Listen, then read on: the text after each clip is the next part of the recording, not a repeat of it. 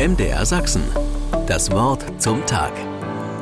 Oh nein, wir können keine Äpfel mehr essen. Völlig entsetzt schaut meine Tochter vom Buch auf. Ich bin auch entsetzt, denn ich dachte, ich hätte jetzt mal einen gemütlichen Lesenachmittag auf der Couch mit ihr zusammen. Aber Fehlanzeige. Hä, warum denn nicht? frage ich und gucke jetzt erst, was sie liest.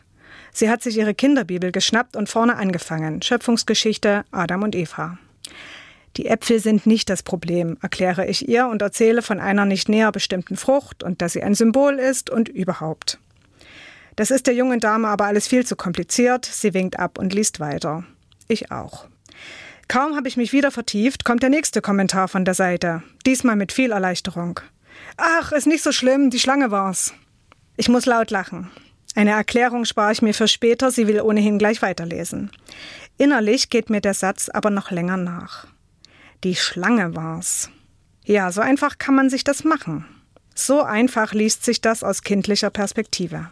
Und wenn man selber nachliest in der uralten Geschichte von Adam und Eva, dann sieht man ja auch, so läuft es dort ab. Als das Malheur passiert ist, die paradiesische Unschuld hinüber ist und Gott nachfragt, was denn hier los sei, zeigt jeder auf den anderen. Eva war's, sagt Adam.